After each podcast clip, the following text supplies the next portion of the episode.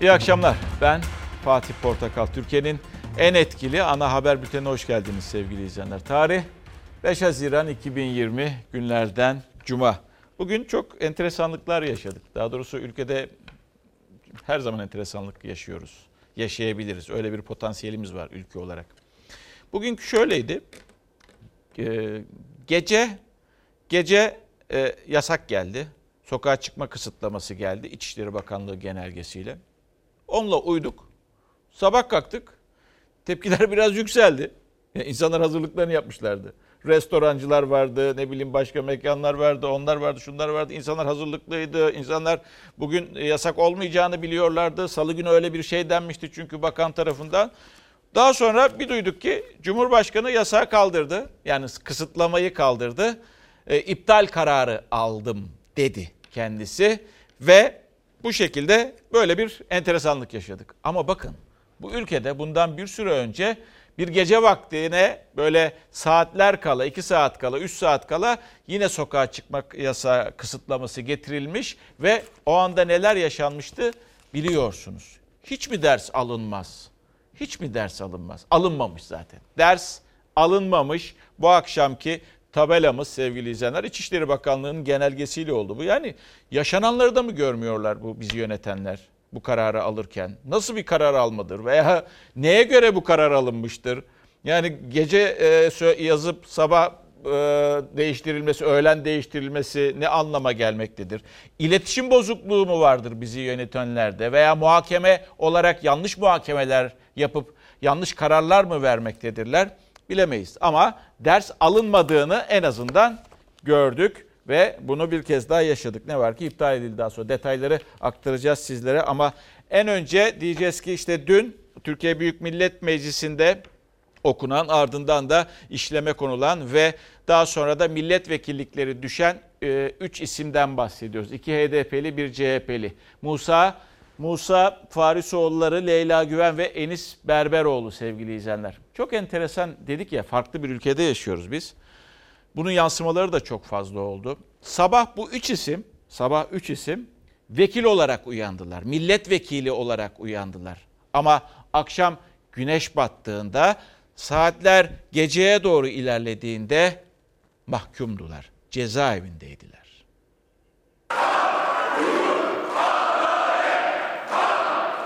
Kalan 18 aylık cezamı yatmak üzere cezaevine teslim olacağım. Sabah milletvekiliydi öğleden sonra vekilliği düşürüldü. Teslim olacağım demesine rağmen akşam saatlerinde evinde gözaltına alındı. Gece yarısı artık Maltepe cezaevindeydi. Gece yarısı arkadaşımızın evinden apar topar gözaltına alınması tam bir zulümdür. Şahsi bir garezle yapılmıştır. Açıkça Cumhuriyet Halk Partisi düşmanlığıdır. Enis Berberoğlu 20 ay sonra doğum gününde yeniden demir parmaklıkların ardına girdi. MİT davasından aldığı 5 yıl 10 ay cezasının kalanını yatmak için Anayasa Mahkemesi'ne yaptığı hak ihlali başvurusu devam ederken. HDP'li Leyla Güven de akşam saatlerinde Diyarbakır'da evinde gözaltına alındı. Cezaevine konuldu. KCK davasından 6 yıl 3 ay cezası kesinleşmişti. Cezaevinde kaldığı 5 yılın kalanını tamamlayacak. Aynı davadan 9 yıl ceza alan Diyarbakır Milletvekili Musa Farisoğulları da vekilliği düşürüldükten sonra gözaltına alındığını sosyal medya hesabından Ankara'ya genel merkeze gelmek üzereyken gözaltına alınıyorum diye duyurdu. Oturduğunuz koltuğun ilk başkanı Gazi Mustafa Kemal Atatürk'tür. Atatürk'ten hesap soran bir meclis Erdoğan'dan talimat alır hale geldi. Yazıklar olsun. Yazıklar olsun. Yazıklar olsun. Biz Cumhurbaşkanımızdan ve Genel Başkanımızdan seve seve talimat alırız. Bundan şeref duyarız. Peki siz talimat almıyor musunuz? Hem de tıpış tıpış. 3 milletvekilinin vekilliği düşürülürken mecliste tansiyon hiç düşmedi. Sert söz düelloları yaşandı. Çok şükür benim parti PKK ile masaya oturmadı. Onları hep sen kışkırtıyorsun. Ne yaptılar hak ediyorlar? Ne yaparsanız hak ediyorsunuz? Bir kadın milletvekilimize ne dediler haklıdır ne demek? Nasıl bir saygısızlık? FETÖ tartışması çıktı. 15 Temmuz gecesi biz burada kelle koltuk mücadele ederken birileri kahve yudumluyordu kahve. O gece ıslak kedi gibi yalvarıyordunuz. Aman CHP meclise gel diye. Allah da sizi affetmeyecek inşallah. Meclis başkanını protesto ediyor. CHP, Enis Berberoğlu için 2 yıldır bekletilen kararın okunmasında ve vekilliğin düşürülmesinde meclis başkanını hedef aldı. Genel kurul dakikalarca alkışla inledi ve sonunda kapandı. CHP'liler gergin geçen günü meclis başkanlık makamına protesto amaçlı anayasa kitapçığı bırakarak noktaladı. Erdoğan kendisini eleştiren herkesi terörist ilan etmek suretiyle Türkiye düşmanı ilan etmekle Türkiye'ye en büyük düşmanlığı yaptığını unutmasın. Daha bitmedi devam ediyor bu haberin yansımaları. Orada Ramazan Can'ın söylediği de enteresan. Talimat alırız, şeref duyarız. Ya o zaman ben de düşünüyorum, şöyle düşünüyorum. Yani milletin vekili neden olursunuz? Talimat alacaksınız, meclise neden gidersiniz? Yani yani siz düş mesela o zaman bu kafadaki, bu zihniyetteki Ramazan Can gibi düşünen, milletvekili Ramazan Can gibi düşünen insanlar meclise gidiyorsa ne faydanız olacak millete? Ne faydanız olabilir? Nasıl açılım getirebilirsiniz? Na- nasıl o iradeyi mecliste yansıtabilirsiniz? Çünkü birisi size bir şey söyleyecek. Bunu yapın, onu yapın, onu yapmayın. Elinizi kaldırın, elinizi kaldırmayın diyecek. Siz böyle elinizi kaldıracaksınız veya kaldırmayacaksınız. Ondan sonra da talimat alırız, şeref duyarız diyeceksiniz. Yani karşılıklı konuşulur, istişareler edilir vesaire.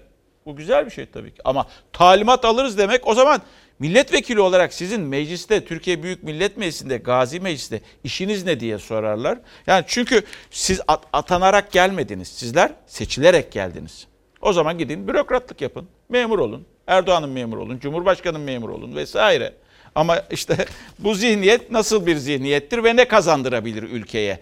Vekil olarak e, ne kazandırabilir? Bence orada dili sürçtü diye düşünüyorum ben. Ha ama ondan sonra da bir düzeltme gelmedi. Pardon geri alıyorum onu. Evet savundu savundu. Şeref duyuyorum dedi. Şeref duyuyorum dedi. Özür dilerim aldım o son cümleyi geriye.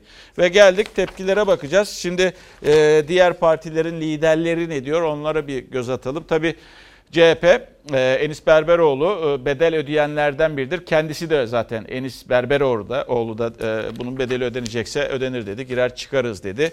Ve sonrasında Meral Akşener e, onun da cümlesi önemli. E, Enis'te bir toz zerresi bulamazsınız. Yani teröristlik anlamında e, kuruyordu bu cümleyi. E, ve e, Mithat Sancar bu önemli bir cümle. Dün çünkü HDP mecliste de aynı cümleleri e, bağırdılar. E, CHP ile birlikte saray darbesidir e, söylemini gerçekleştirdiler ve Ali Babacan bunun aslında hukuki bir uygulama değil, siyasi bir karar. Daha doğrusu siyasi bir Cumhur İttifakı'nın siyasi bir hamlesi olarak görüyor.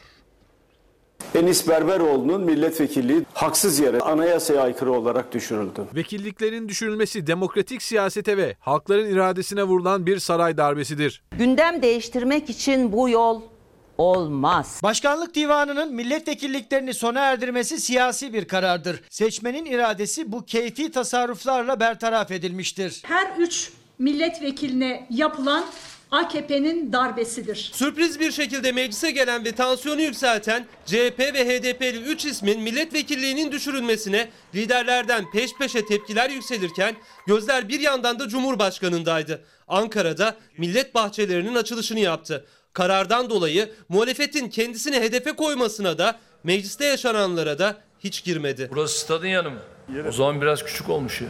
Ne yapacağım onu ya? Şöyle detaylarını karıştırmış.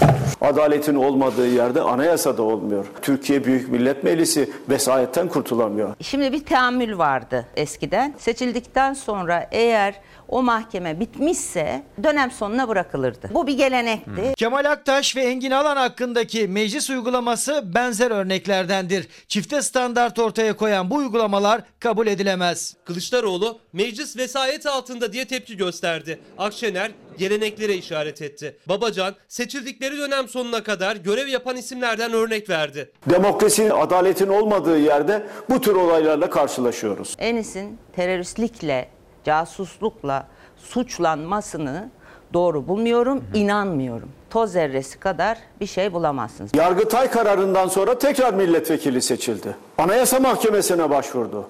Haksızlığı oraya götürdü. Ben dün kendisini aradım. Dedi ki ben yatarım, çıkarım. Demokrasiye buradan bir katkım olacaksa bir sakıncası yok. Ne olursa olsun, hangi bedel, hangi engel çıkarılırsa çıkarılsın adaleti ve demokrasiyi getireceğiz. Bedeli ne olursa olsun bu bedeli ödemeye de razıyız. Muhalefet cephesindeki liderlerin iktidarın vekillik düşürme hamlesine tepkisi büyük oldu. Erdoğan sessiz kaldı. Ama tabii çok fazla sessiz kalmayacak. Hafta sonu mutlaka e, değinecektir diye tahmin ediyorum bu konuya. E, yine önümüzdeki günler içerisinde Devlet Bahçeli'nin yine ya sosyal medya aracılığı, Twitter aracılığıyla ya da yazılı metin olarak düşüncelerini paylaşacağını da e, tahmin ediyorum. Bahçeli'nin o sözü önemliydi. 15 Mayıs günü e, yapmış olduğu o açıklamada dördüncü madde önemliydi. Sanki onun yerine getirilmiş gibi e, birkaç madde sıralıyordu. Seçim e, işte yasasının değiştirmesi, siyasi partiler yasası e, gibi vesaire böyle altı maddeden oluşuyordu. Onun dördüncü maddesi buydu. Milletvekilliği dokunulmazlığı ile ilgili beklentiler karşılanmalıdır. Önümüzdeki günlerde e, dokunulmazlıkların kaldırılması ile ilgili fezlekeler Türkiye Büyük Millet Meclisi'ne gelebilir. O dosyalar raftan indirilebilir. Siyasette yeni e, tartışmalar, yeni tansiyon yükselmeler yaşanabilir. E, bunlar her zaman olabilecek. Yaz zaten sıcak geçecek ama bu hamlelerde gelecek olursa Cumhur İttifakı'ndan ki mesajı sanki buradan alıyormuşuz gibi bu hamleler gerçekleşecek olursa o zaman siyasetteki tansiyon hiç düşmeyecekmiş gibi. Biz nereden anlayacağız bu talimatın MHP'den gidip gitmediğini? Sadece beyin fırtınası bizimki. Ee, diğer maddelerin de önümüzdeki günlerde Sayın Bahçeli'nin yazmış olduğu veya söylemiş olduğu diğer maddelerin hayata geçip geçmediğinden, Türkiye Büyük Millet Meclisi'ne gelip gelmediğinden anlayacağız.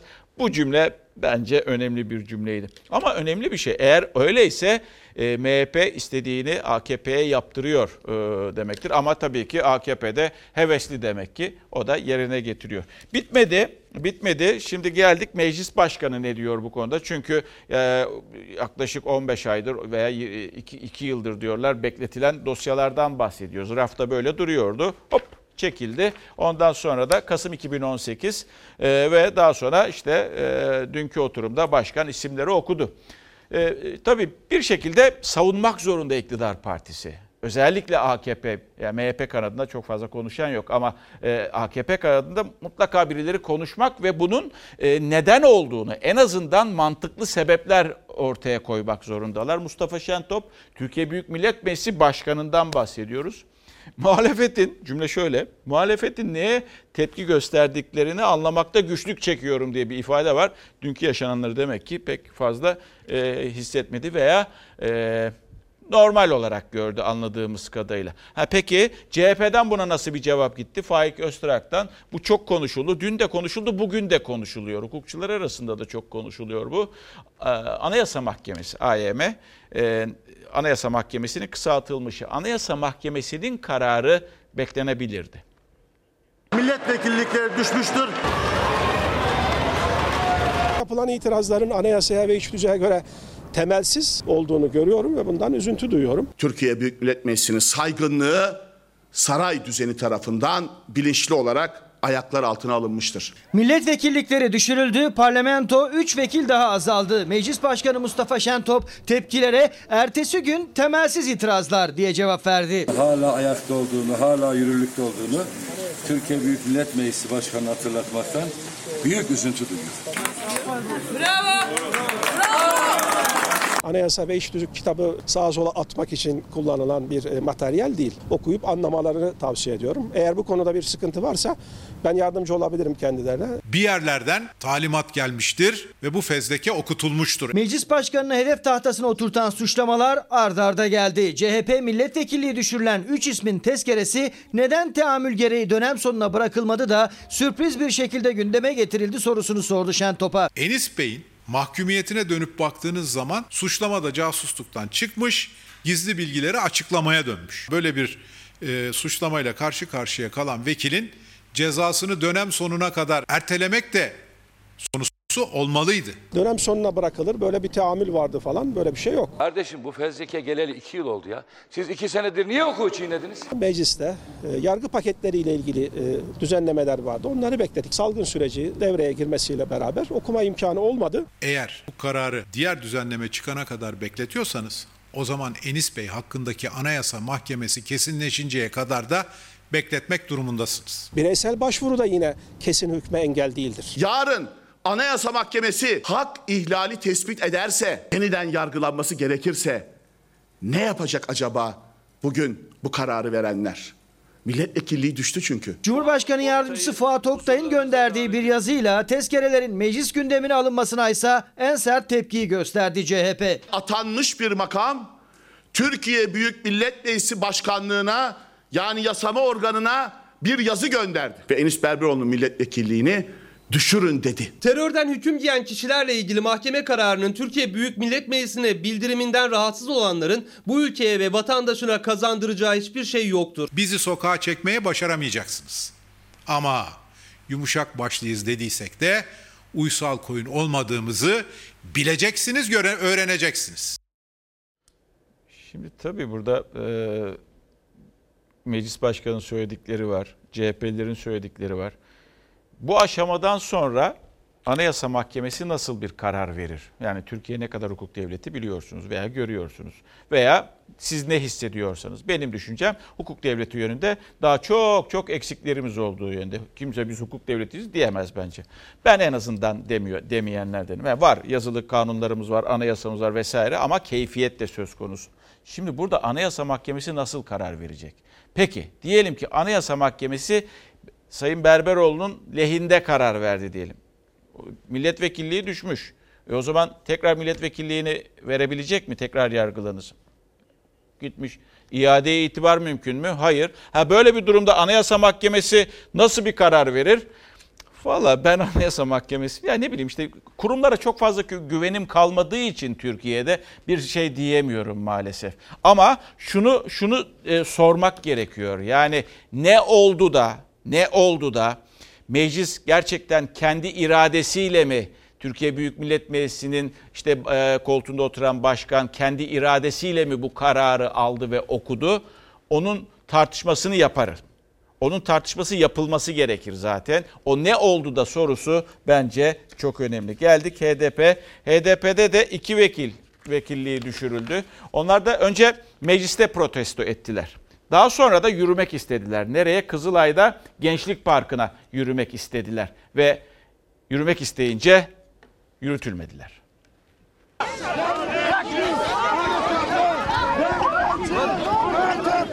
HDP milletvekilleriyle polisin arasındaki gerilim dakikalardır devam ediyor. Bir anda çıktı arbede. Polisle HDP milletvekilleri karşı karşıya geldi. HDP'li iki ismin vekilliğinin düşürülmesi ve tutuklanmalarını protesto eden HDP milletvekillerine polis müdahale etti. Güven Park'ta yapılacak basın açıklamasına izin verilmedi. Tam da Güven Park'ın girişinde oraya ilerlemek isterken bir anda gerilim çıktı. Fiziksel müdahale beni çekip fırlattılar gözlüğüm düştü üzerine bastı. HDP milletvekilleri mecliste toplandı önce. HDP il örgütü de aynı saatlerde Güven Park'ta toplanma çağrısı yaptı. Vekiller basın açıklamasından sonra Güven Park'a ellerinde dövizlerle, sloganlarla yürüyüşe geçtiler. Darbeci AKP! Polis Güven Park'ın girişinde etten duvar ördü. HDP'lilerin geçmesine izin verilmedi. Gerekçe yok. Vali emir vermiş. Daha müzakereler sürerken bir anda tansiyon yükseldi. Sosyal mesafe diye de bir şey kalmadı.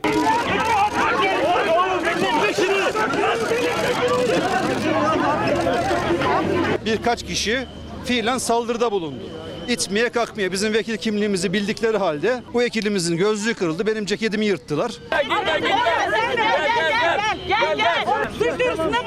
Milletvekillerinin tepkisi üzerine o polis yavaş yavaş ekip arkadaşlarının arasından ayrıldı, Kızılay'a doğru yürüdü. Bizi demokratik siyaset alanından tasfiye etmek için yapılan bütün girişimler karşısında mücadelemizi sürdüreceğiz. HDP milletvekilleri Güven Park'a giremediler ama arbedenin çıktığı yerde basın açıklaması yaptılar. Geldi bir mesaj onu okuyalım bir avukattan Caner Bey'den. Bilim kurulu sokağa çıkma kısıtlaması önermediği halde önceliği ekonomi olan bir hükümet neden yasak koyar? Kısa bir zaman sonra bu yasağı neden kaldırır? Bu ne periz, bu ne lahana turşusu demiş. Birazdan zaten o haberler geliyor. Siyaset e, bloğunu geçelim ondan sonra o bir garip haber diyoruz ona biz. Bir garip habere bakacağız neden olduğuna. E, geldik e, Meral Akşener. Meral Akşener sabah İsmail Küçükkaya'nın konuğuydu. Tabii e, gündemle ilgili birçok soru da vardı. O soruların dışında da e, yani parlamenter sistem mi yoksa bu sistem mi? Yani partili cumhurbaşkanlığı sistemi mi? Cümlesi bu. Cümlesi bu. Eğer Erdoğan parlamenter sisteme geçmek isterse oturur konuşuruz. Dürüst bir biçimde Sayın Erdoğan telefonu kaldırsa, Meral Hanım sizle görüşebilir miyim dese, ben seçilemiyorum demez ama hani e, kurguluyoruz. Ben ona derim ki güçlendirilmiş parlamenter sisteme geçmek kaydıyla buyurun oturup konuşalım. İyi Parti lideri Meral Akşener siyaset kulislerinde zaman zaman dillendirilen Cumhurbaşkanı Erdoğan'la masaya oturur mu sorusuna parlamenter sistem için olabilir yanıtını verdi. Ama Cumhur İttifakı ortaklığına kapıyı kapattı. Gel bizim tarafa dese Bakın, ha onlar olmaz. Çünkü ben prensipler ve ilkeler üzerinden yürüyorum. İki yılda gelinen noktada nefes alamıyorsunuz. Bayramda Kılıçdaroğlu ile bir araya gelen Akşener Millet İttifakı'nda sorun yok mesajı verdi. Cumhur İttifakı'nın da oyları düşüyor dedi. Bu ziyaretin siyasi manşeti yani herhangi bir sorun yoktur. Aşağıdan hesaplıyorlar, yukarıdan hesaplıyorlar, yandan hesaplıyorlar. Cumhur İttifakı'nın oyları Sayın Erdoğan'ı Cumhurbaşkanı seçmeye yetmiyor.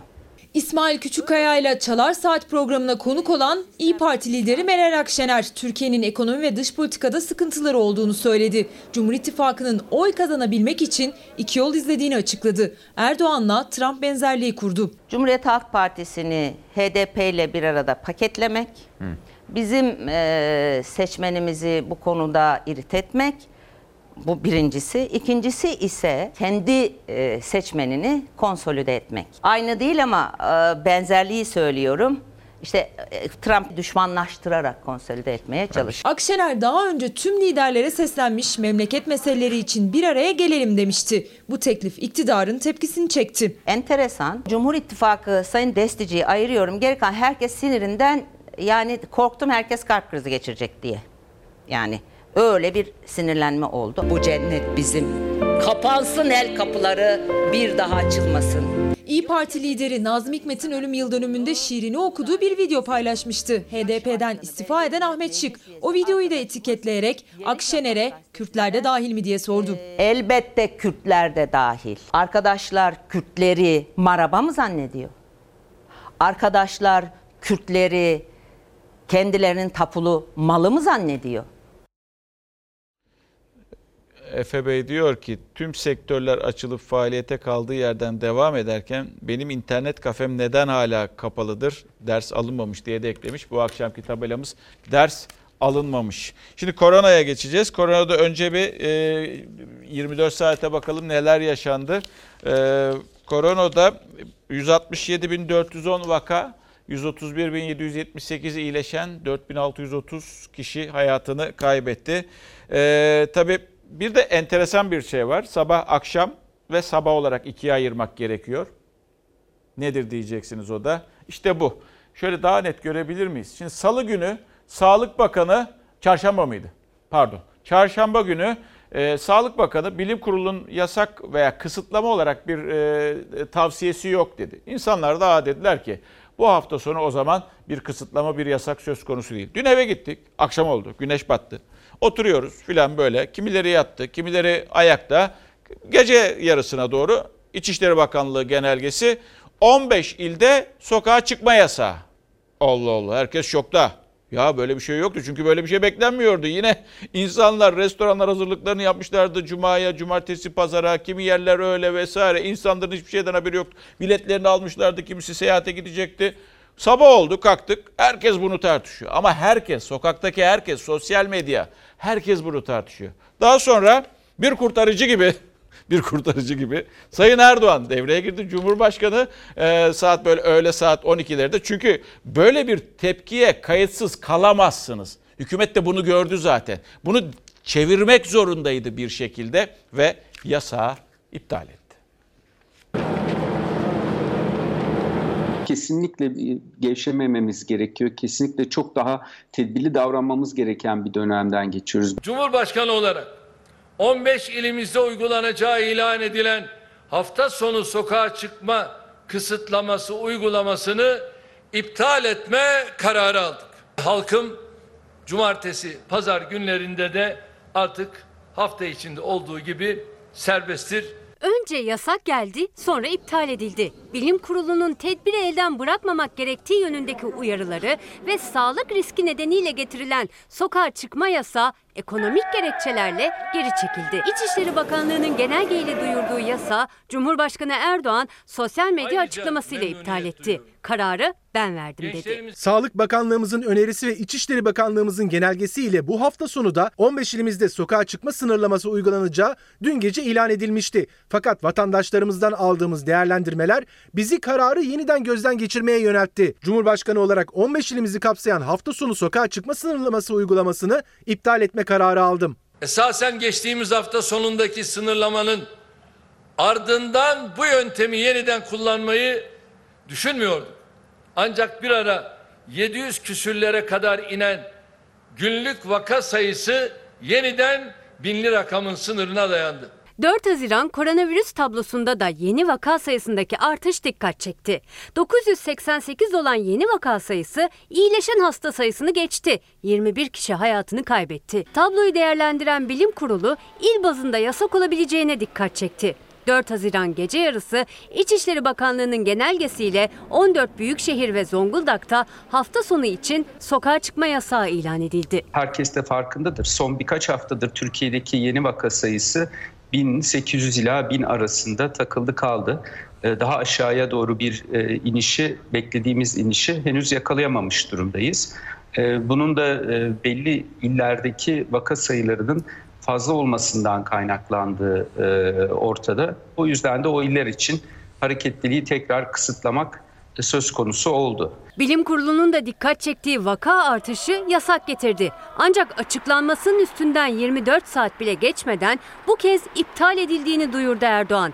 Erdoğan, vatandaşlarımızdan gelen değerlendirmeler bizi kararı yeniden gözden geçirmeye itti dedi. Bu kararın farklı sosyal ve ekonomik sonuçlara yol açacağı anlaşıldı. Salgın riski nedeniyle alınan karar ekonomik nedenlerle geri çekildi. Tedbir vatandaşa bırakıldı. Vatandaşlarımdan maske, mesafe, temizlik kurallarına titizlikle riayet etmelerini istiyorum. Kendimizi bu virüsten koruyacak şekilde hareket etmeliyiz. Asla rehavete kapılmamalıyız. Rehavete kapılan ülkelerin, şehirlerin başına neler geldiğini bu salgında da biliyoruz. Nüfus müdürlükleri de açık olacak cumartesi günü. YKS'ye girecek öğrenciler için. Adaylar kimlik kartı başvurusu için cumartesi 17'ye kadar il ve ilçe nüfus müdürlüklerine gidebilecek. Şimdi tabii ki yasak alınabilir ama bunu yani yumurta kapıya geldiğinde yaparsanız insanlar panik olurlar. Yani alınması gerekiyorsa tabii kısıtlama da olur, yasak da olma zorunlu var. Çünkü hastalığın yayılma riskini azaltıyorsunuz. Ama böyle saatler kala ya arkadaş ben yasağa koydum dediğinizde yani ya hiç mi ders almadın derler. Yani bundan bir 45 gün önce yaşattıkları bir olay vardı. Hiç mi ders almadınız ama sonradan göz, gözden geçiriliyor karar ve doğru olan da yapılıyor. 5 Haziran 2020 Sağlık Bakanı açıkladı az önce tabloyu. Yeni tablo bu. 57.829 test sayısı 24 saat içerisinde yapılan 930. O civarlarda gidip geliyor. Yani 1000 işte 900 850 bu şekilde gidip geliyor. Ve hayatını kaybedenlerin sayısı 18 oldu bugün itibariyle. Testle vaka oranı ise 1,61 dün 1,82 idi yüzde 1,82 idi bugün 1,61 oldu. Genele baktığımızda 4648 vatandaşı bu toplam korona süreci boyunca kaybettik, kurtaramadık maalesef. 592 hastamız da yoğun bakımda. 133.400 yurttaş da kurtarıldı. Ee, sevdikleriyle birlikte hayatlarına devam ediyorlar. Bir de şeye bakalım toplam test sayısına bakalım. Toplam test sayısı 2 milyon 267 bin 412. Biliyorsunuz Ee, testler tabii 50 bin, 50 bin civarında yapılmaya başlandı. Bunun da bir artış sebebi vardır diye tahmin ediyorum. Önümüzdeki günlerde öğrenebiliriz bunu da. Çünkü bir anda 25 binlerden, 30 binlerden 57 binlere falan çıktı. 168 bin 340 da toplam Türkiye'de koronavirüs vakası tekil kişiden bahsediyor. Tek kişiden bahsediyoruz. Tabii şunu da hatırlatmak gerekiyor. Filyasyon yöntemi uygulanıyor bizde. Hasta olan kişi ve yakın çevresine yapılan testler anlamına geliyor. Şimdi geldik bu yasak vardı ya işte tuhaf karar. Tabii bu İçişleri Bakanı şöyle olmuştur. Şöyle olmuştur. İçişleri Bakanlığı bunu düşünmüştür. Daha sonra e, karar verilmiştir ki Sağlık Bakanlığı ile de mutlaka konuşulmuştur diye tahmin ediyorum. Öyle bir kopukluk olmaması gerekir. Sonra da e, Sayın Cumhurbaşkanı'na sunulmuştur. Partili Cumhurbaşkanı da evet uygulayabilirsiniz denmiştir. Bu prosedür budur. Ama sabah olduğunda gelen tepkiler yüzünden zaten geri çekmek zorunda kaldılar. E, çünkü insanlar hazırlıksız yakalanmıştı. Şimdi ne diyor peki muhalefet tarafı buna ne diyor bir bakalım. İşte Meral Akşener komiklik diyor. E, nereden baksanız tutarsızlık diyor Ahmet Davutoğlu. CHP adına da sabah başka, akşam başka diyor Faik Öztürk. Hafta sonu sokağa çıkma kısıtlaması uygulamasını iptal etme kararı aldık. Tam bir komedi. Recep Bey çıkıyor günlük vaka sayısı yeniden yükselince bu kararı aldık diyor. Vatandaşlarımızın sıkıntıya düşmesine gönlümüz razı olmadı. Tayyip Bey çıkıyor gönlüm razı olmadı diyor. Erdoğan sokağa çıkma yasağını iptal ettim diyor. Hangisine güveneceğiz?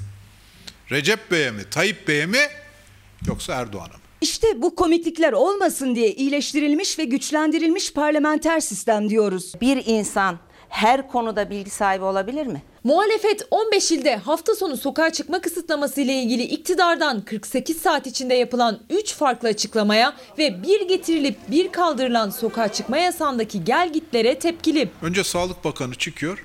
Böyle bir düşüncemiz yok diyor. Bilim kurulunun genelde böyle bir önerisi olmuş oldu. Ama bugün ne çıktı dün? İçişleri Bakanlığı Gece ne genelge yayınladı. Sağlık Bakanlığı ve Bilim Kurulu'nun önerileri, Cumhurbaşkanımız Sayın Recep Tayyip Erdoğan'ın talimatları doğrultusunda sokağa çıkma kısıtlaması uygulanacaktır. Halkım hafta içinde olduğu gibi serbesttir.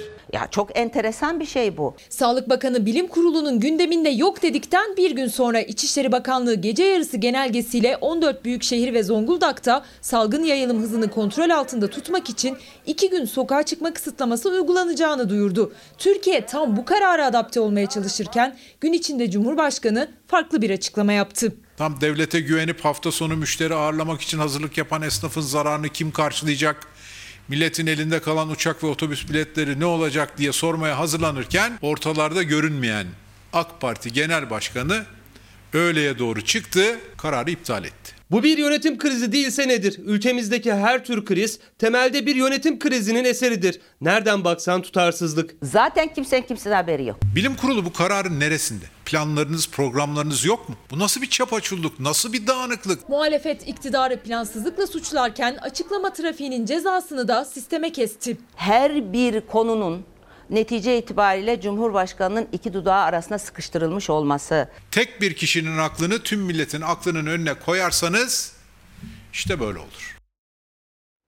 Tabii acaba iletişimsizlik söz konusu olabilir mi? Yani şöyle bir şey olabilir mi ya? Veya böyle bir şey de yaşanmış olabilir. İçişleri Bakanı Sağlık Bakanı'nı taça çıkartıyor. Partili Cumhurbaşkanı Sayın Erdoğan da İçişleri Bakanı'nı taca çıkartıyor. Böyle bir şey olmuş olabilir mi? Yani iletişimsizlikten dolayı mı? Bir gerçekten bütünlük yok. Yani e, halkımızın mağduriyetini gördük, mağduriyet yaratmadık. Ama tamam da yani önünüzde Sayın Bakan açıkladıktan sonra 48 saat süre vardı.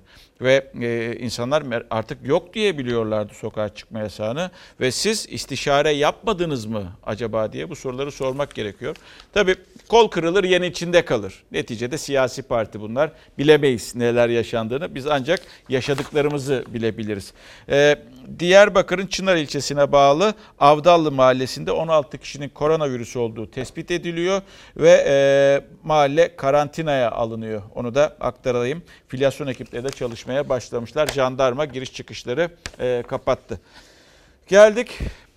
Bakın işte bu karar açıklandı ya gece duyuruldu.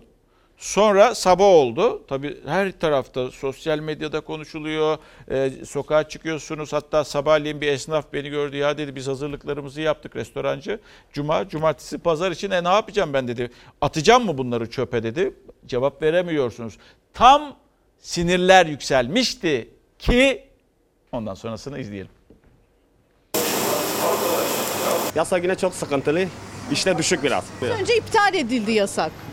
Yani yasakta sıkıntı oluyor. Başka bir şey yok. İptal edildi. Olmayacak. Yasak ip- olmayacak. İptal edildi. Tamam yasak iptal edecek. Onu gördük eyvah dedik malzemeleri ne yapacağız?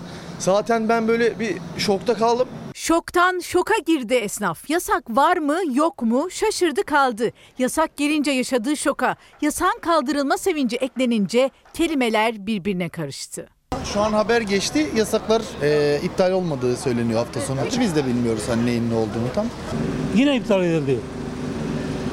Valla ne, ne diyeyim yani bilmiyorum ki. Az önce açıklama yapıldı ve iptal. İlginç bir süreçtir, ilginç bir ülkede yaşıyoruz. İlginç bir gün yaşadı. Önce kötü haber. Sokağa çıkma yasağı ilan edildi. İyi haber yasak kaldırıldı. Ne diyeceğini şaşırdı esnaf. Aslında geçen hafta artık sokağa çıkma yasağı uygulaması yapılmayacağı açıklanmıştı. Esnaf da hafta sonu hazırlığını yaptı, malzemelerini aldı. Eyvah dedik malzemeleri ne yapacağız? Gece 12.30 gibi açıklandı zaten. Yoldan gelirken de tekrar e, öğrendik. Yani bir gidiyor bir geliyor. Biz de ne yapacağımızı şaşırıyoruz yani. Enteresan bir durum. Gece gelen sokağa çıkma yasağı kararı sonrasında aldığı tüm kumpir malzemesini çöpe atacaktı. Malzemelerin maliyeti yaklaşık 500 lira. Son anda iptal edilince malzemeler de kurtuldu. Sonra dedi ki Allah Allah malzemeleri malzemeleri normalde bizim şimdi günlük malzeme hazırlıyoruz. Atmamız lazım. Akşama doğru atacaktık. Allah'tan dedik atmayacağız yani. Bu sefer öyle oldu. Bir böyle bir akıl gidip geliyor. Garanti olmadan almadık biz. O yüzden bekliyorduk böyle bir şey. Yani hazırlıksız değiliz yani her şeye hazırlıklıyız. Ama şimdi de sokağa çıkma yasağı iptal edildi az önce. Duydunuz mu? Yok duymadık. Sizden duydum ben de. İyi olmuş bence. Oteller rezervasyon almıştı. Hafta sonu için personel takviyesi yapmış, müşterisini bekliyorlardı. Gece gelen yasak kararıyla kimi rezervasyonlar iptal edildi. Öğlene doğruysa hazırlıklar yeniden başladı. İstanbul'da da esnaf tereddütlü yaklaştı yasağın yasaklanmasına. Yasak kalktı herhalde tekrar. Evet. Öyle gibi gözüktü. Her şeye rağmen tüm bu karışık duygu ve düşünceler arasında yasağın kaldırılma sevinci ağır bastı. Çünkü esnaf zor durumda. İptal edildi az önce. İptal mi oldu? İyi, sevindik. Güzel. sevindik. Herkese hayırlı olsun yani. Hoşumuza gitti, sevindik. İş yapacağız. İnsanlarda para kalmadı artık. Yani herkesin bir şekilde para kazanması lazım. Kararları da net bir şekilde söylerler ki gece yarısı söylüyorlar. Bizim için de kötü oluyor yani. Şok etkisi yaratıyor bizde yani. Şimdi peki tam sinirler yükselmişti ki dedik. Önce bir restorancılara baktık. Bu karardan sonra yani gece yarısı yasak var, kısıtlama var. Sabah kalkıyorsunuz evet kısıtlama var. Ya ben şimdi ne yapacağım? 15 il, 14 büyükşehir artı Zonguldak'tan bahsediyoruz yalnız. Onu da altını çizelim. Ve bilet alanlar vardı bir de. Yani yasak yok diye, kısıtlama yok diye. Yani ne bileyim otobüs bileti alanlar vardı, uçak bileti alanlar vardı. Seyahat etmeye hazırlanıyorlardı. Yola çıkacak olanlar vardı. Onların da tam sinirleri yükselmişti ki devreye Erdoğan girdi. Ne zamandı planınız? Planımız normalde pazar günüydü ama bugün aldık bu koronavirüsten şey yasak uygulandıktan dolayı. Yasak kalktı yarın yasak yok. Ne demek yok? Akşam e, uygulama yaptı, şey yaptı, açıklama yaptı. Şimdi Cumhurbaşkanı Erdoğan açıkladı yarın yasağı iptal ettim diye hafta sonu yasağını. O zaman insanlar demen dalga geçiyorlar abi insanlardan. Gerçekten dalga geçiyorlar yani. En çok da yolcuların kafası karıştı. Hafta sonu seyahat etmeyi planlayanlar ne yapacağını şaşırdı. Planları alt üst oldu. Yasak kalktı. Kalktı mı? Kalktı. Ne zaman? Az önce. Kalkmaz ya. Kim e, indiriyor kim kaldırıyor ki bilmiyorum ki. Sokağa çıkma yasağından haberiniz var mı? Yoktu. Sokağa çıkma yasağı geldi. Geldi haberim yoktu yeni öğrendik sizden. 15 dakika önce de o yasak iptal edildi. Vallahi Hiç haberimiz yok. Bazı yolcular iki kez bilet değiştirdi. Otobüs firmaları da daha yeni başladıkları seferlerini defalarca düzenlemek durumunda kaldı. Son anda ilan edilen sokağa çıkma yasağı nedeniyle zaten otogarda bir yoğunluk vardı. Yaşanan kargaşa sokağa çıkma yasağının iptal edilmesiyle daha da büyüdü. Yolcular yeni rezervasyon yapma derdine düştü. Otobüs firmaları rezervasyonları yönetebilmeye çalışıyor. Yolcu tabii şikayet ediyor şimdi yolcu. Daha öncesinden haber verseydiniz azından bir dahaki haftaya. Yani bir anda olduğu için, tedbirsiz yakalandığı için herkes iptal etmek zorunda kaldı. Yasak iptal edilmeden önce bu cümleleri kurmuştu otobüs firması çalışanları. Tedbirsiz yakalandıkları yasağın iptali de yine sürpriz oldu. Bir 15 dakika oldu. Hafta sonu yasaktı şimdi iptal oldu. iptal oldu sevinçliyiz. Acayip şekilde sürpriz oldu. Şu anda nereden baksanız iki gün boyunca araçlarımız var. Bir 8-10 tane yakın. Hepsini pazartesiye kaydıracağız. İptal edilen seferler ve biletler yeniden düzenlenmeye çalışıldı. İki dakikada şok olduk. İki dakikada şok olduk. Yoğunduk. Yarına alt üst oldu planlar. Şimdi yolcular tekrardan yarına transfer edeceğiz. Akşama kadar uğraşacağız. Yolcularsa gitmekle gitmemek arasında kaldı. Şimdi arkadaş diyor ki e, sokağa çıkma yasağı iptal edilmiş. Öyle mi? Şu an iptal edildi. Cumhurbaşkanı tarafından iptal Yapma ya bana işte ben bilmiyordum. Bak ben hemen Allah'ım yarabbim ya ne işlere kaldık. Siz şimdi ne yapmak istiyorsunuz? İstanbul'da kalmak mı istiyorsunuz? Keşke seni görmeseydim. Keşke seni görmeseydim. Niye biliyor musun? Biliyor musun niye? Şimdi duydum ki iptal olmuş. Bana sıkıntı oldu şimdi bak. Gideceğim ne yapayım? İzmir'e. Ee, herkese dedim selamünaleyküm. Bavulumu topladım. Geri gidiyorum. Kargaşa sadece otogarlarda değildi. Sokağa çıkma yasağının uygulanacağı açıklandıktan sonra Türk Hava Yolları Genel Müdürü Bilal Ekşi sosyal medyadan uçuşların akıbeti belli değil dedi. Yolculardan bilgi alabilecekleri tek nokta olan çağrı merkezini aramamalarını istedi. Sonra da paylaşımını sildi. Yaşananlara sadece gülünüyor. Başka yapılacak bir şey yok tabii. Ama bakın bu olay şunu da ortaya çıkardı. Nasıl yönetiliyoruz? Aslında şöyle yönetiliyoruz. Genelgeyle yönetiliyoruz ama Twitter'la da sosyal medyayla da yönetiliyoruz. Yani ne demek istedim? Şimdi İçişleri Bakanı genelge yani yapılması gerekeni yaptı.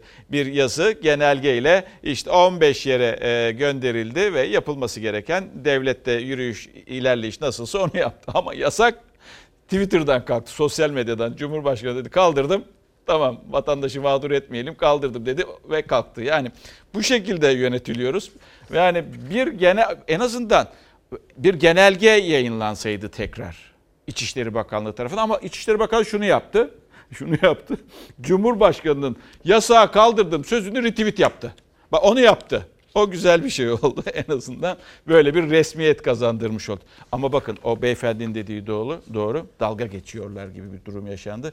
Evet bunu hesap edememek gibi bir şey olabilir mi? Ama hesap eden bir bakan var. Sağlık Bakanı. Ve bu mücadelede de başarılı olan isimlerden biri bir fotoğraf karesi paylaştı. Altına üstüne de çok güzel bir yazı yazdı. Bakınız fotoğrafta e, ağzı kapalı bir teyze, yanında e, ağzı ve burnu kapalı maske takmış bir teyze, gözü ve sadece gözü kapalı, güneş ışığı girmesin diye gözünü kapatmış. Maske burada olması gerekirken gözünü kapatmış bir vatandaş ve bunu o kadar güzel cümleye döktü ki e, Fahrettin Bey. Yani fotoğrafı okudu bize. Şöyle diyor. Sıfır yeni vaka hedefine ulaşmak için riske karşı uyanık olalım. U- Uyanık olalım, uyumayalım. Yani teyzenin gözleri gibi uyanık olalım. Gözlerimiz açık olsun. Virüs ağız ve burun yoluyla bulaşıyor. Gözünü kapatmış ya bu e, erkek. Yani onu anlatmaya çalışıyor. Ağız ve burun açık kalırsa, onun ağzı ve burnu açık, maske takmış ama gözümüzü gerçeğe kapatmış oluruz. Ya bu kadar bir fotoğraf karesi adım adım kare kare kare kare bu kadar anlatılabilir. Risk bu kadar mesafesizken uyarıları dinleyelim diyor. Altta da bir yazı var. Bu gidişle sıfır vaka rüya mı? Uyuyor ya rüya görüyor belki de onu kastediyor. Sayın Bakan gerçekten çok akıllıca ve yaratıcı bir e, cümleler kurmuşsunuz. Bir tweet atmışsınız. Gerçekten tebrik ediyorum sizi. E, bir fotoğraf karesi ancak bu kadar özetlenebilir cümleler olarak da. Reklam diyeceğiz. Ardından geleceğim saat 8'de ve 8.30'a kadar haberlere devam edeceğiz. Tekrar iyi akşamlar. Saatlerimiz 8'e geliyor. 2 dakika var saat 8'i göstermeye. Şimdi e, bir mesaj okuyayım. Gelen mesajda şöyle diyor Ramazan Bey. Bundan sonra sokağa çıkıp çıkmama kararı papatya falıyla alınsın demiş. Ders alınmamış diye de eklemiş. E, bundan sonra böyle bir durum yaşayacağımızı tahmin etmiyorum. En azından bir kısıtlama ol, olsa dahi herhalde bunu hafta başından itibaren duyuracaklardır diye düşünüyorum. Ama demek ki her zaman için hazır olmamız gerekiyor. Yani her an için bir kısıtlamaya, hafta sonu kısıtlamasına hazır olmamız gerekiyor. Mesela insanlar şimdi haftaya merak ediyorlar. Yani önümüzdeki hafta e, cumartesi pazar ne olacak diye. Şimdiden olmasa bile pazartesi veya e, salı günü pazartesi veya salı günü e, açıklanması gerekir. Yasak var veya yasak yok diye. Şimdi geldik ekonomiden devam edeceğiz. Koronavirüs e, azaldıkça bu sefer neyi çok konuşacağız? Ekonomiyi çok konuşacağız. Hem dünya ekonomisini çok konuşacağız hem kendi ekonomimizi çok konuşacağız. Kendi ekonomimizi konuşurken vatandaşın ekonomisini de konuşacağız. Yani sokakta yaşanan gerçek ekonomiyi, ha, diğer taraftan iktidarın gözünden ekonomiyi de konuşacağız. Peki arkadaki cümleyi iktidarın gözünden bir isim kurdu. Dünyaya tır, Türkiye'ye motor çarpmış gibi bir ifade yaptı. Mot, e, tü- dünyaya tır çarpmış, Türkiye'ye ise motor çarpmış gibi bir durum görülecek dedi. Sizce bu cümleyi kim kurmuş olabilir? Bazıları çıkıp garip garip şeyler konuşuyor. Ekonomi şöyle, ekonomi böyle. Türkiye rodeo yapıyor. Maske ile ilgili bir mesaj gelmiş. 10 lira versene 7 kere gelmiş. Bütün bu süreci biz bir yerlerden para dilenerek yapmadık. Dünyada herkes birbirinin elindeki maskeleri toplayıp kaçırırken biz ise kendimiz üretiyor, dünyaya gerekli desteği veriyoruz. Hiç emek harcamadan emeksiz zenginleşenlerle işini kaybeden, aç kalan insanlar arasındaki probleme dikkat. Sayın Erdoğan'ın o dediğim alana dikkat etmesi gerekir. Akşener, Erdoğan ve ekonomi yönetimini gelir adaletsizliğine dikkat diye uyardı, alarm verdi. Berat Albayrak ise korona sonrası için Türkiye ile diğer ülkeler arasında çok konuşulacak bir benzetme yaptı. Salgın süreci bittiğinde geriye dönüp bakınca dünyanın üzerinden tır geçmiş, Türkiye'ye ise motosiklet veya bir parçası çarpmış gibi bir durum görülecek. Sorun çok ciddi ama saray sosyetesinin umurunda bile değil. Zaten borca batan milletimizi daha fazla borca batırarak yalancı bahar yaratma peşindeler. Kamu bankalarının yeni ekonomik paketlerine konutla ilgili talep 15 bini geçti. Kamu bankaları %9'lara varan faizle mevduat topluyor. Bunu da %6,5 faizle dağıtıyor. Korkarım oluşan kamu zararları da saklanıyor. Berat Albayrak banka yöneticileriyle toplantılar yaptı, sonuçlarını gazetecilerle paylaştı. Yakında bir istihdam paketi açıklanacağını da söyledi. Muhalefetin en ciddi uyarısı da oradan geldi. 2020'de işsizler ordumuza 6 milyonun üzerinde yurttaşımızın eklenebileceği hesaplanıyor. Muhalefet işsizlikle birlikte yoksulluk geliyor dedi. Bakan Albayrak yıl sonunda %8,5'luk enflasyon hedefinin hala gerçekleşebileceğini söyledi. Ve bakınız. Evet, korona süreciyle birlikte ekonomide bir daralma var. Türkiye ekonomisinden bahsediyorum. Önümüzdeki günlerin e, çetin olacağı da ortada ama koronadan önce de 11 Mart'ın önce de Türkiye'nin ekonomisi iyi değildi. İşte Çanakkale'den bir örnek. E, maden işçileri 76 maden işçisi. Bunlar e, bunlardan 43'ünden bahsedeceğim sizlerden ve o insanlar ödenemeyen maaşları için eylem yaptılar. Ödenemeyen maaşları için eylem eylem yaptılar. Ve işte bakınız işten çıkarıldılar ve SGK 29 bu ekranlardan da defalarca okudum. O maddeden dolayı da işsizlik maaşı alamıyorlar.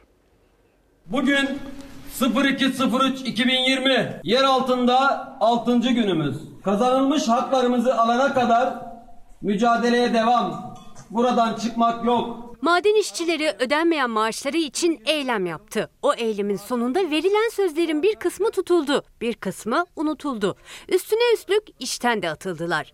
İçlerinden 43'ü SGK 29 koduyla işten çıkarıldığı için işsizlik maaşından da mahrum kaldı. Buradan Çalışma ve Enerji Bakanlarına sesleniyorum. Bu ahlaksızlığa, bu haksızlığa daha ne kadar seyirci kalacaksınız? 29. maddeden çıkış aldık. Ev kiralarını veremiyoruz, kredimizi ödeyemiyoruz, mağdur durumdayız. 3 aydan beri sağdan soldan yardımlarla ayaktayız. Hakkımızı istiyoruz. Sayın Cumhurbaşkanımızdan yardım bekliyoruz. Koronavirüs salgınından önceydi. Çanakkale Yenice'de 40 maden işçisi 26 Şubat günü çalışma koşullarının iyileştirilmesi ve alamadıkları 4 aylık maaşları için yerin 140 metre altına inip kendilerini ocağa kapattı. 36 işçi de yerin üstünde eylem yaptı. Eylemin ilk günü 11 işçi tazminatsız olarak işten çıkarıldı. Disk Başkanı Arzu Çerkezoğlu Çanakkale'ye giderek madencilerin hak arayışlarına destek verdi. Babalarının hakkını gasp ederken gelin de bu çocukların, bu güzelim çocukların gözlerinin içine bakın. Bir haftanın sonunda kaymakam araya girdi, vali de kefil oldu. Verilen sözler üzerine işçiler eylemi sonlandırdı. 3 aylık maaşları işçilerin hesaplarına yattı. Şubat maaşlarının bir ay içinde yatacağı söylendi. Eylemin bitmesinin hemen ardından 76 maden işçisi işten çıkarıldığını öğrendi. Bizim haklarımızı versinler, 3 aylık maaşımızı versinler, tazminatlarımızı versinler. Biz çıkış imzamızı atalım. İşten çıkarılanlardan 43'ü içinse başka bir mağduriyet ortaya çıktı. Şirket işten atarken madencilerin ahlaka aykırı davranış ve tutum sergilediklerini öne sürdü. İşçilerin kıdem tazminatı ve işsizlik maaşı almalarının önü de kapandı. Aradan geçen zamanda Şubat maaşı sözü de unutuldu. İşçilere ücretlerin ödeneceği ve çalışma koşullarının düzeltileceği sözü verildi. Devletin sözüne güvenen işçiler 3 Mart'ta eylemlerini sonlandırdı. CHP Çanakkale Milletvekili Özgür Ceylan, Yenice'de işsiz kalan madencilerin durumunu meclise taşıdı. 29'un anlamı işçinin ahlak ve iyi niyet kurallarına aykırı davranışı nedeniyle fesihtir. Emeğinin karşılığını istemek devri iktidarınızda ahlaksızlık olarak mı nitelendiriliyor? Kimdir bu şirketin arkasındaki güç? Madenciler haklarından vazgeçmiş değil. Ayın 15'inde şirketle ara bulucu görüşmesi yapılacak. Ülkede çok tartışılan konular. Neticede ne kadar hak var, ne kadar hukuk geçerli, ne kadar hak elde ediliyor veya ne kadar çok hakkınızı alabiliyorsunuz, arayabiliyorsunuz. Ee, o da tartışılacak bir konu. Hak aramak veya hakkınız yeniyor mu? Bunu birazdan bir örnek, çok basit bir örnekle de anlatacağım sizlere zaten.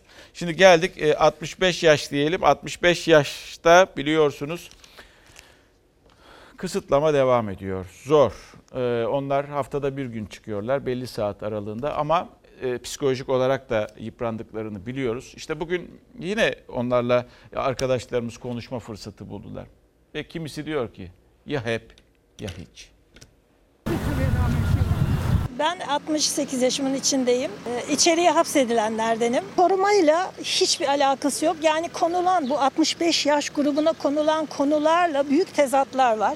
Madem koruma altında niye o zaman herkes birlikte sokağa çıkıyor? Bizi böyle atıl bir durumda düşünmeleri çok mantıksız. Çünkü çoğu siyaset lideri ya da çalışanı ya da üst makamdakilerin 65 üstü. Yani bu ayrımcılık da olmalı. Ya hep ya hiç. Bizler itilmiş gibi oluyoruz. Yani bize fayda fayda temin ed- edelim derken bizi köylüleştiriyorlar, hareketsiz bırakıyorlar. İyilik yapalım derken bunlar bize aksaklık veriyor. Onun için ben tasvip etmiyorum. Hep beraber olalım. Zaten nereye çıkacaksın ka- kızım? 1 Haziran itibariyle normalleşme başlamıştı. Sadece 65 yaş ve üzeriyle 18 yaş altı sokağa çıkma kısıtlaması kapsamında evdeler. Risk grubunda oldukları için yasak gelmişti ama artık sıkıldılar ve kısıtlamanın kalkmasını istiyorlar. Bilim kuruluysa onları rahatlatacak bir formül üzerinde çalışıyor. Bu yeni formüle göre haftada bir gün dışarı çıkabilen 65 yaş ve üzerinin haftada iki gün dışarı çıkabilmesi, sokağa çıkma kısıtlamalarının da Haziran ortasında son bulması planlanıyor. Bir alışveriş banka para çekmek işlemlerimi yapayım. Yaşlıyım ama hareketliyim. Bugünlerde de ikide bir böyle artık bacaklarım çok fena e, kasılmaya başladı hareketsizlikten. Sokağa çıkma izninin hafta içi bir gün daha olmasını bekleyen 65 yaş ve üzerine bu yeni formül bir nebze de olsa iyi gelecek. Eğer vakalarda artış olmazsa 65 yaş ve üzerinin yasağı tamamen kaldırılacak. Kaldık buralarda işte 90 gündür evdeyim. Sıkıldınız mı? E, dışarıda çıkmıyorum, kaidelere uyuyorum. Dışarı çıktığınızda özgürce ne yapmak istersiniz? Kafeye gidip okey oynarız, bir şeyler yaparız. Yani yürüyüş yaparız. Risk yokmuş gibi yürümek isterim yani. Unutmak isterim. Kahveye gitse bile okey oynayamayacak çünkü o da yasak. Akılları karıştıransa bu pazar günkü sokağa çıkma izinleri. Belki de bir anlamda prova olacak. Bu hafta sonu sokağa çıkma kısıtlaması yok. 65 yaş ve üzerinin ise pazar günü yürüyüş izni var. Onlar dışarı çıkacaklar ama endişeliler. Çünkü onlarla birlikte herkes dışarıda olacak ve ilk kez bu kadar kalabalığa karışacaklar. Bakın karşımdan gelen kişiye şemsiyeyle engel oluyorum ben. Üstüne üstüne geliyor. Mesafe ayarı yok, maske yok. Sağlık Bakanı Fahrettin Koca eleştirileri ölüm oranlarıyla açıkladı. Bakan Koca son bir ayda ölen vatandaşlarımızın yaş ortalaması 74,6'dır. Toplam ölümlerin %93'ü 65 yaş üstü vatandaşlarımızdır dedi. Tabii bu önemli bir söz. Ee, toplam ölümlerin %93'ü 65 yaş üstü, 65 yaş ve üstü ve son bir ayda ölenlerin yaş ortalaması %74,6 olarak açıkladı. Ee, 74,6 olarak açıkladı Sağlık Bakanı. Yani ondan da bir e, bu sebeplerden dolayı, bu istatistiklerden dolayı da zaten e, kıdemli vatandaşları korumaya çalışıyor Sağlık Bakanlığı bu konuda. E, tabii tavsiyeler, bilim kurulunun tavsiyeleriyle. Tabii burada diyeceksiniz ki iyi de ama neden bu kadar yüksek oran peki? İnsanlar sokağa da çıkmıyor. Ama bakınız o insanlar tamam bir kısmı e, belki 65 yaş ve üstünde o istatistiğe de bakmak gerekir. Sadece iki kişi olarak yaşayan 65 yaş ve üstünde durum nedir? Ama bir kısmında belki aile bireyleri çalışıyor 20 yaşından büyük.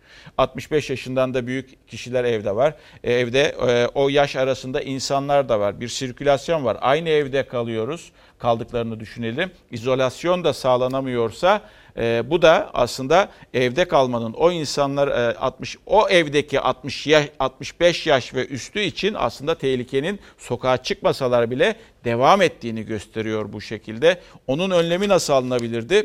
Toptan e, o insanları izole ederek veya o evlere kimseyi sokmayarak gençler, e, yaşlılar dışında kimsenin barınmasına imkan vermeyerek. O da mümkün değil gibi görünür. Yurt koronada Yurt koronada ne var diyeceksiniz. Şimdi aslında yurt orası Kocaeli de ama e, yurdun her yerindeki pazar yerlerinin Kocaeli'ndeki bu pazar yerinden bir farkı bence yoktur. Yüzlerde maske vardı ama virüsten korunmanın olmazsa olmazı sosyal mesafe yine sınıfta kaldı. Yeni normale geçişle birlikte sosyal mesafesizlik de hızla geri geldi.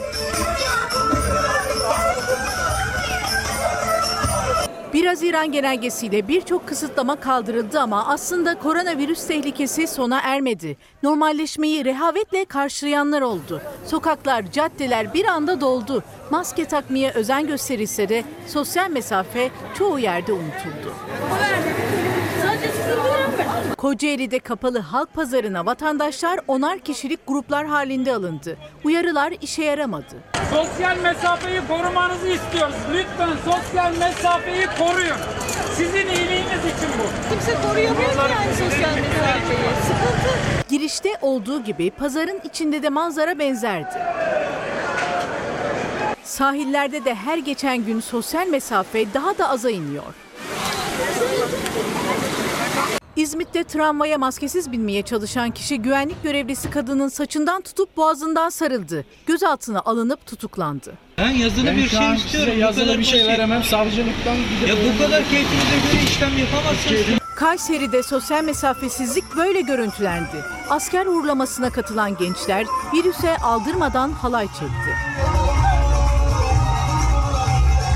Bir de çalışma koşulları nedeniyle ne kadar önlem alınırsa alınsın sosyal mesafeyi korumanın güç olduğu maden ocakları var. Zonguldak'taki Türkiye Taş Kömürü Kurumu'na bağlı Armutçuk Ocağı'nda 1 Haziran günü işbaşı yapan bir madenci de virüse rastlandı. O madenci ile birlikte gece vardiyasında çalışan 45 işçi karantinaya alındı. Gelen filyasyon ekibi e, 25 arkadaş ve e, virüse yakalanan arkadaşımızın 20 kişiyle daha temasa geçtiği ve 45 tane madenci kardeşimizin e, 14 gün ev karantinasına gönderildiği e, haberi geldi. Yani mecbur düğünü yapacağız bir şekilde yani. Herkesin hayali bu yani. Sonuçta sürekli evlenmiyoruz. Bir kere evleneceğiz yani. Önlemler kapsamında kapatılan düğün salonlarının açılış tarihindeki belirsizlik de sürüyor. Doğu ve Güneydoğu Anadolu bölgelerinde geniş kapsamlı düğün yapamayan aileler kaçak düğünlere yöneldi. kaçak düğünler şu an mesela satışı yapabiliyoruz. Son bir aydır bir hareketlik var. Buradan biz gelin de çıkarıyoruz ama o düğünler nerede yapılıyor bilmiyoruz. profesyonel işletmelerin hem sosyal mesafe hem hijyen noktasında tedbirlerini aldığı düğün salonlarının e, daha mı tehlikeli olacağı yoksa e, belirsizlikten kaynaklı hiçbir tedbir olmadığı belirsiz alanlarda insanların kaçak dediğimiz düğünlerini yapması mıdır?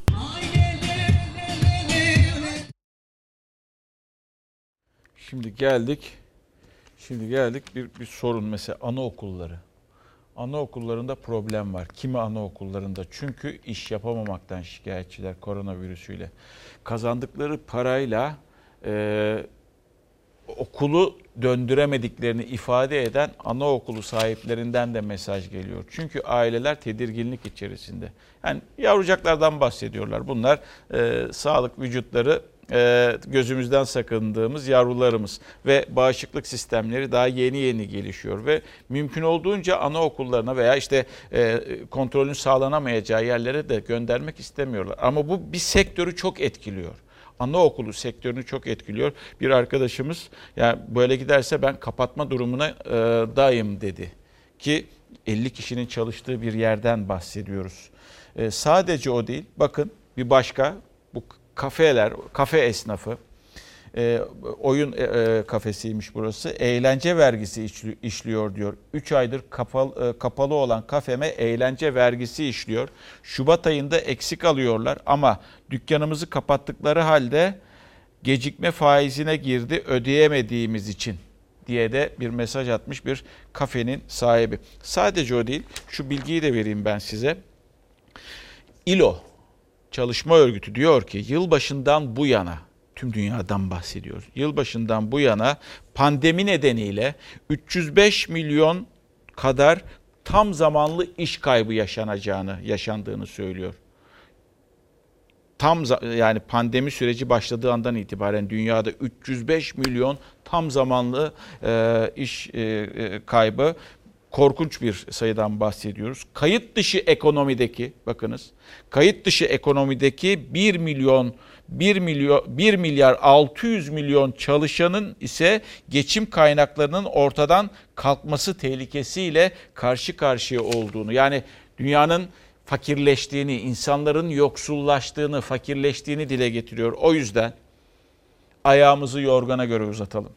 Hele ki bu süreçte çok daha fazla ayağımızı yorganımıza göre uzatalım. Çünkü düştüğümüz anda, parasız kaldığımız anda veya yetiştiremediğimiz durumda kimse bizim cebimize para koymuyor. Ne devlet koyuyor ne e, kişiler koyuyor. Düştüğümüzle kalıyoruz. O yüzden ayağımızı yorganımıza göre e, uzatalım. Şimdi geldik e, mağdur olan bir kesim, başka kesim, mağdur olan bir başka kesimden bahsediyoruz. Uzunca bir süredir biliyorsunuz tiyatrolarda kapalı ve e, tiyatrocular farklı farklı şekillerde e, tarzlarla veya metotlarla seslerini duyurmaya çalışıyorlar ve bir an önce mağduriyetlerinin giderilmesini istiyorlar. Yaşamak şakaya gelmez. Büyük bir ciddiyetle yaşayacaksın. Sırf bu yüzden. Yaşamdan çok ölüme yakın olduğum için. Dayanışmanın yüzü şiir e, .org. E, burada birçok sevdiğiniz, e, takip ettiğiniz kişiden birbirinden güzel şiirler dinleyebilirsiniz. E, ve böylelikle destek de olabilirsiniz. Mesela Ovalar daha o gün yalnızlıklarını unutuverdiler. 100 sanatçı şiir okudu, koronavirüs yüzünden işsiz kalan tiyatro emekçilerine destek oldu. Herkesten de destek bekliyorlar. Yaşam acıdan kırmızıya, ölüm hüzünden beyaza. Bekleye dursun dostum kahvede. İşe gitmekten de bugünlük vazgeç. Öylece dolaş çiçek kokan sokaklarında güzel şehrinin. Salgın nedeniyle işsiz kalan tiyatro emekçilerine destek olmak amacıyla yapılan dayanışmanın yüzü şiir.org projesinde ben de bir şiir okudum. Destek olmak isteyenler burayı ziyaret edebilir şiirleri dinleyebilir hem de destek olabilir. Sanat dünyasının sevilen isimleri onlar. Pandemi sürecinde sevenlerinden ayrı kaldılar. Ancak tiyatrolara ara verilince maddi anlamda zor durumda kalanlar tiyatro emekçileri oldu. Özel tiyatrolarda çalışan 2000'den fazla tiyatro emekçisi bu süreçte işsiz kaldı. Sayıları 2000'in üzerinde birçok tiyatro emekçisi arkadaşımız e, oyun başı yani yövmiye usulü ücretlendirildikleri için işsiz kaldılar ve işlerini kaybettiler. Ünlü oyuncular ışıkçısından ses teknikerine, tiyatro emekçilerinin zor durumuna kayıtsız kalmadı. Dayanışmanın Yüzü adlı bir şiir platformu kurdu. Yüz sanatçı Atilla İlhan'dan Nazım Hikmet'e, Pir Sultan Abdal'dan Rıfat Ilgaz'a uzanan telif haklarının bağışlandığı 51 şairin şiirini seslendirdi. Sevenleri hem bu şiirleri dinledi hem de tiyatro emekçileri için bağışta bulunarak destek oldu. Tiyatro emekçisi arkadaşlarımızın e, bu dönemi en az e, zararla atlatabilmesi için sizlerin de desteğine ihtiyacımız var. Tiyatro perdesi hala kapalı, emekçiler işsiz ve zor durumda. Destek vermek isteyenler için şiirler hala dinlenmeye devam ediyor. Dayanışmanın yüzü şiir e, .org. E, burada birçok sevdiğiniz, e, takip ettiğiniz e, kişiden birbirinden güzel şiirler e, dinleyebilirsiniz. E, ve böylelikle destek de olabilirsiniz. Heybelerinde hileler, gülümsemelerine saklı hançerleriyle yüzünü alıp gittiler. Çünkü ayrılıkta sevdaya dahil Çünkü ayrılanlar hala sevgili Yine bu süreç içerisinde unuttuğumuz ama bu aylarda ortaya çıkan bir başka e, hastalık var. Deyince zaten bileceksiniz. Kırım Kongo kanamalı ateşi yani keneden bahsediyorum. Erciyes Üniversitesi'nden bir hocamız Profesör Doktor Orhan Yıldız e, bu yıl vakalarda artış olduğunu söylüyor. Çünkü koronadan dolayı biz başka bir şey görmüyoruz. Yani sağlığımızı sanki sadece korona etkiliyormuş gibi. Hocamız diyor ki Profesör Doktor Orhan Yıldız e, ki bu Kırım Kongo kanamalı ateşi koronavirüsünden farklı olarak daha ölümcüldür diyor. Lütfen yaz ayları geldi. Dikkat edelim, kendimizi koruyalım ve aklımızda kaldığı kadarıyla da kene ısırığında keneyi çıkarmak için uğraşmayalım.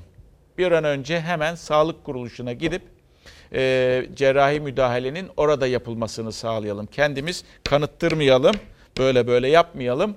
E, çünkü o zaman sonu bunun iyi olmuyor.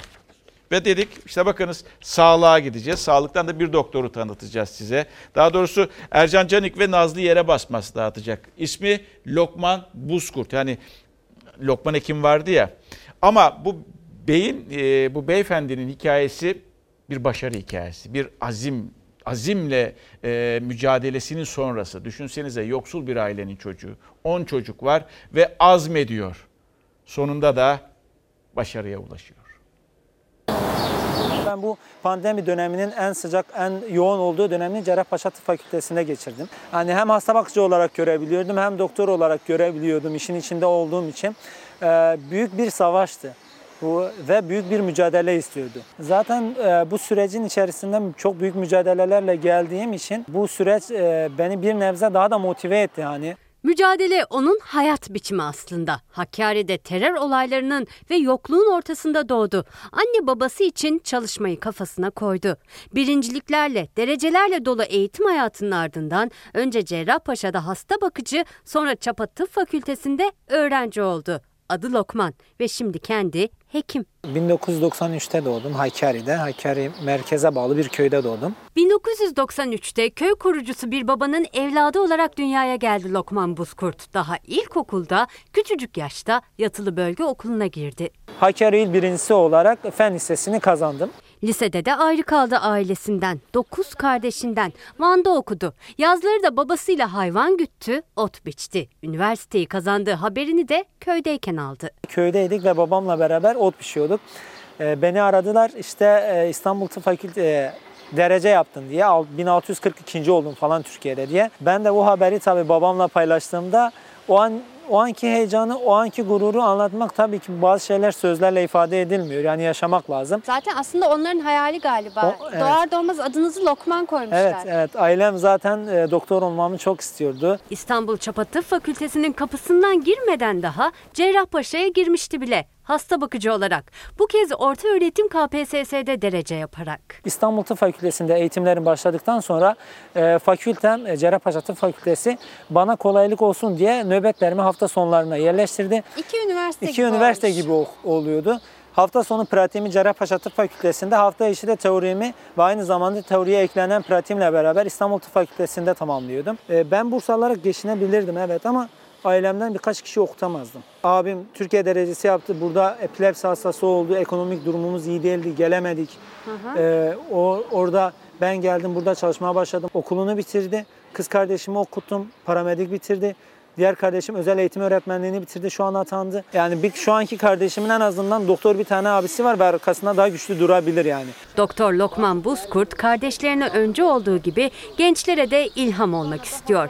Hedefi ise TUS'a girip hasta bakıcı olduğu Cerrahpaşa'ya dönmek ve mesleğini öğrendiği hocaları gibi geleceğe ışık tutmak.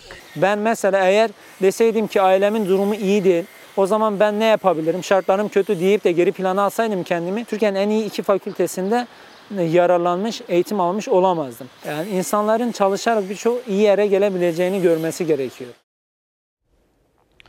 Yine gelen e, mesajlar var. O mesajlardan bir tanesi 65 yaşla ilgili. Bakın şöyle diyor. Aslında Ayşe Hanım haksız da değil. 65 yaş üstü ne olacak? Pazar günü izinlerinde halkla birlikte olmuş olacaklar. Doğru. Hafta sonu çünkü kısıtlama yok. 65 yaşta saat 14 ile 20 arası sokakta olacak. Her yerde açık olacak ve e, kıdemli vatandaşlar da sokakta olacaklar. Peki o zaman pazartesi ne, neden evde kalsınlar diye bir soru sormuş. Mantıksız değil aslında Ayşe Hanım'ın söyledi. Bir de Gizem Hanım'ın bir mesajı var. Bu da enteresan. Aslında gördüğümüz şey enteresan değil. Gördüğümüz şey ama e, bunu dile getiriyor. Yani aklıyla dalga geçirmemek önemli. Aklımıza dalga geçmelerini geçmeme, geçmemelerini sağlamalıyız. Dün metrobüse bindim ilk defa demiş uzun bir aradan sonra. Sosyal mesafeye tek uyan şoför oldu. Çünkü kendisine paravan çekilmişti. Sorarım başımızdakilere, bizi yönetenlere. Bizim canımız patlıcan ise bilelim demiş. Devamını getiriyor. Sadece reklamlarda sosyal mesafe var ne yazık ki e, ders alınmamış diye de eklemiş. Aslında şöyle bir gerçekten bakınız toplu taşıma araçlarına, otobüsle, otobüslere, metrobüslere veya diğer toplu taşıma araçlarına çok kalabalık. Bir de %50 sınırlaması da kaldırıldı. Onu da biliyorsunuz. Tamamen artık yeni normalleşmeyi yaşıyoruz hep birlikte. Ee, Amerika ise anormal durumlar yaşıyor. Biliyorsunuz bir e, siyahinin e, katledilmesi, George Floyd'un katledilmesi sonrasında, cinayeti sonrasında Amerika karıştı. Yangın yeri gibi oldu. Görüyorsunuz Amerikan polisi o fotoğraftan anlamaya çalışıyorsunuz belki. 75 yaşındaki bir insana saldırdılar bu sefer. Akıllanmıyorlar.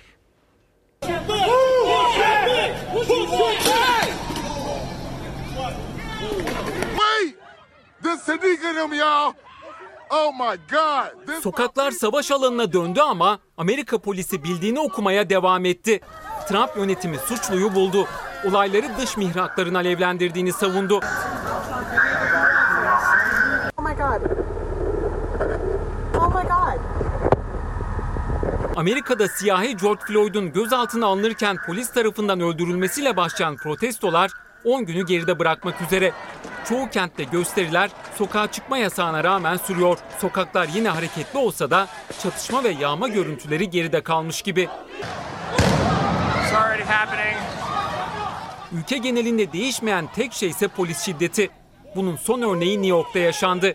Polislerin yanına giden yaşlı adam bir şeyler anlatmak istedi.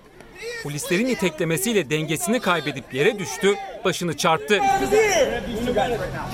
Bilincini kaybeden 75 yaşındaki adam hastaneye kaldırıldı. New York polisi ilk açıklamasında yaşlı adamın ayağının takılıp yere düştüğünü iddia etti. Görüntüler ortaya çıkınca iki polis apar topar açığa alındı, haklarında soruşturma başlatıldı.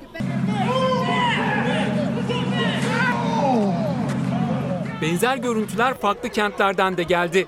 Amerikan polisinin tavrına tepkiler sürerken Trump yönetimi suçluyu buldu. Adalet Bakanı şiddet olaylarında yabancı aktörlerin parmağı olduğunu öne sürdü. Polis şiddetiyle ölen 46 yaşındaki George Floyd için ilk cenaze töreni de Minneapolis'te düzenlendi. Törene ailesi ve arkadaşlarının yanı sıra kentin polis şefi ve komiser yardımcısı da katıldı. Törende Floyd'un nefessiz kaldığı 8 dakika 46 saniye boyunca saygı duruşunda bulunuldu. Floyd, farklı eyaletlerde yapılacak iki cenaze töreninden sonra 9 Haziran Salı günü toprağa verilecek. Yönetimler nasıl e, gerekçeler buluyorlar değil mi? Bir de işte dış mihraklar vesaire gibi. Ama rüyalar ülkesi deniyordu Amerika Birleşik Devletleri'ne. Şu anda kabuslar ülkesi e, durumunda. Kapatıyoruz. Kapatıyoruz. E, hafta sonu e, cumartesi ve pazar Gülbin Tosun sizlerle olacak. Onu söyleyeyim. İlker e, Karagöz de sabah haberlerinde yine sizlerle birlikte olacak. E, bizden sonra Zuhal Topal'la Sofra'da haftanın finali bölümü var. İzleyebilirsiniz. Yarın daha mutlu, daha huzurlu, daha güvenli ve daha sağlıklı bir dünya ve tabii ki Türkiye'de buluşmak umuduyla. Hoşçakalın.